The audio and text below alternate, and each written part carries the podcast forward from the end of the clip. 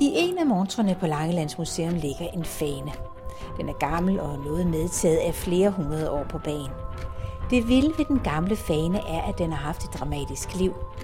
Museumsinspektør Cecilie Bønnelykke fortæller nu om fanen fra 1600-tallets Langeland, og hun fortæller om dengang danskerne var i krig med Sverige.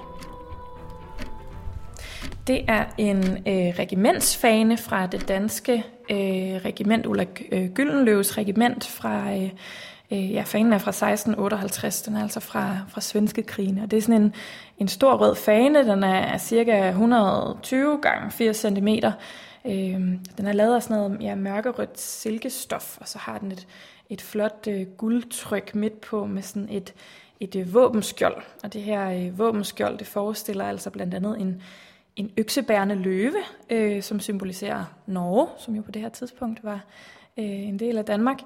Øh, så er der øh, to mindre løver, som symboliserer Slesvig, og et nælleblad, som symboliserer Holsten, og så er der altså også en lille gås, øh, som skal øh, symbolisere Stormaren. Og det våbenskjold her, det repræsenterer jo altså så det danske rige her på det her tidspunkt i midten af 1600-tallet. Og så er der for neden på fanen også sådan noget fint sølvbroderi, øh, med øh, to personers initialer og et årstal, hvor der står 1665.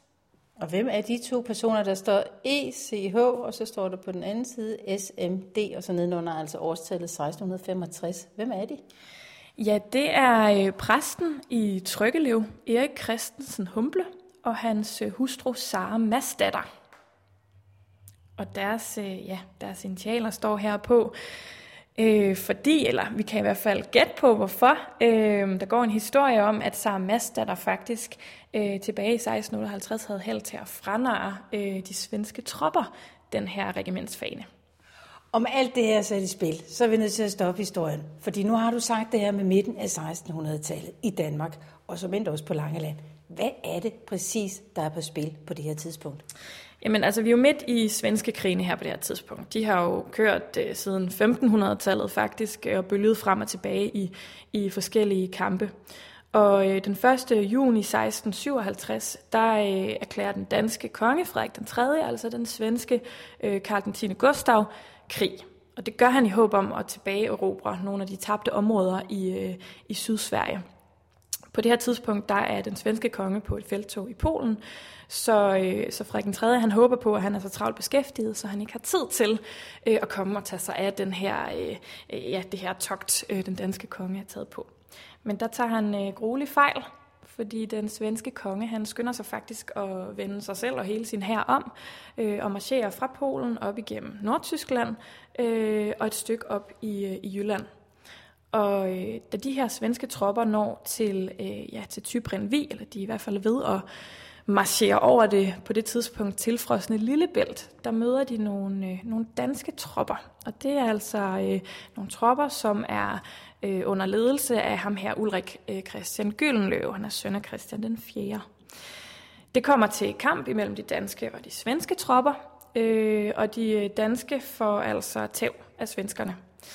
Og som øh, sådan en, en slags hævn, eller bare som en almindelig krigspraksis, så tager øh, svenskerne den, den danske fane. Og det er altså den fane, vi står og kigger på her. Den fane tager de med sig videre hen over Fyn, hvor de øh, trækker et langt spor af død og ødelæggelse. De plyndrer simpelthen, hvor end de kommer. Øh, de fortsætter ned over øh, Sydfyn, Tåsinge, og kommer øh, i februar til Langeland, hvor de bliver indkvarteret blandt andet i Tryggelev Præstegård. Her øh, har de så fanen med sig, øh, men den bliver faktisk på Langeland, da de den 6. februar 1658 går over det tilfrosne Storebælt over til Lolland.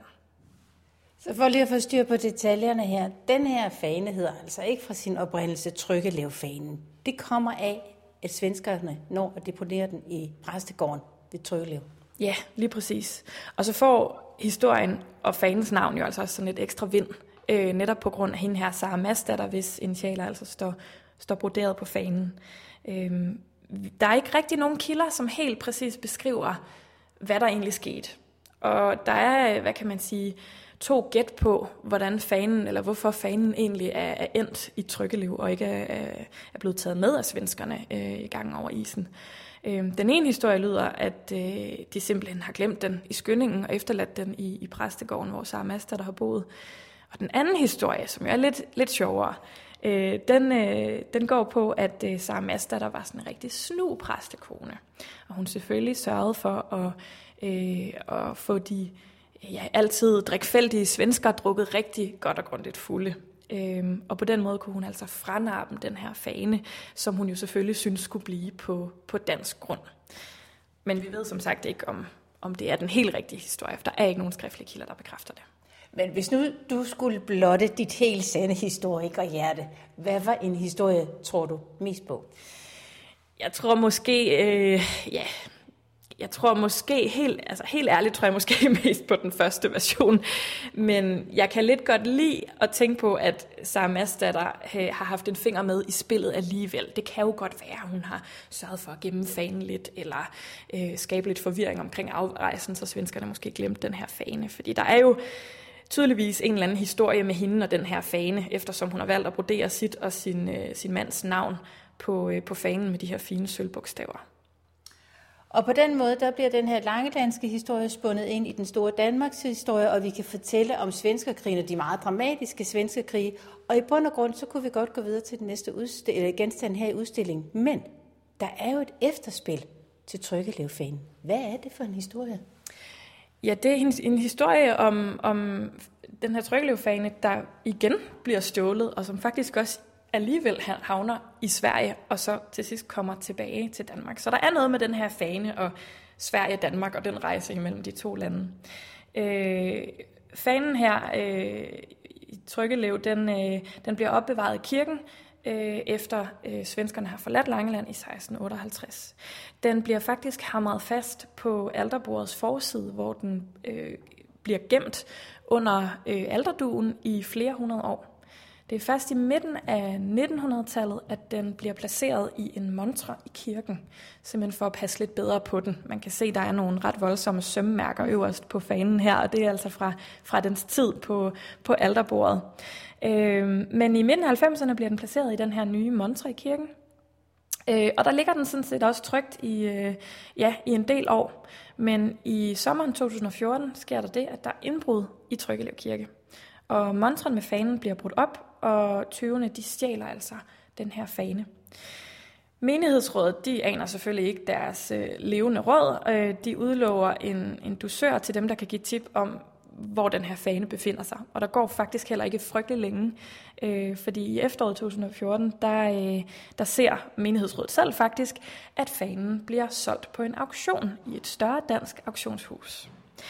Det er en svensk køber, sjovt nok, der har købt den her fane, øh, og den er nået at komme til Sverige. Så det danske politi det må en tur over Øresund for at hente fanen tilbage, fordi sådan er loven. Det er en stjålen vare, så den skal leveres tilbage til den, til den rette ejermand.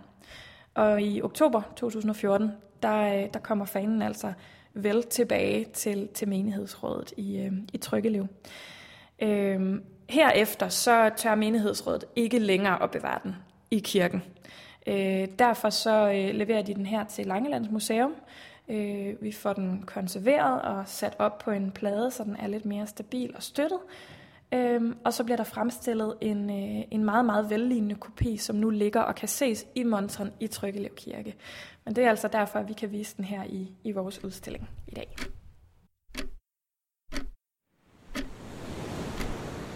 Den dramatiske historie, som nu nok nu er ved at have fundet sin afslutning, kan opleves på Langelands Museum, hvor du kan se Trykkelevfanen hele resten af 2017 i forbindelse med udstillingen Historier om Langeland. Det var museumsinspektør Cecilie Bønneløkke, der fortalte. Næste år, i 2018, sætter Langelands Museum yderligere lys på svenske krigene med en særudstilling, men det er altså først næste år.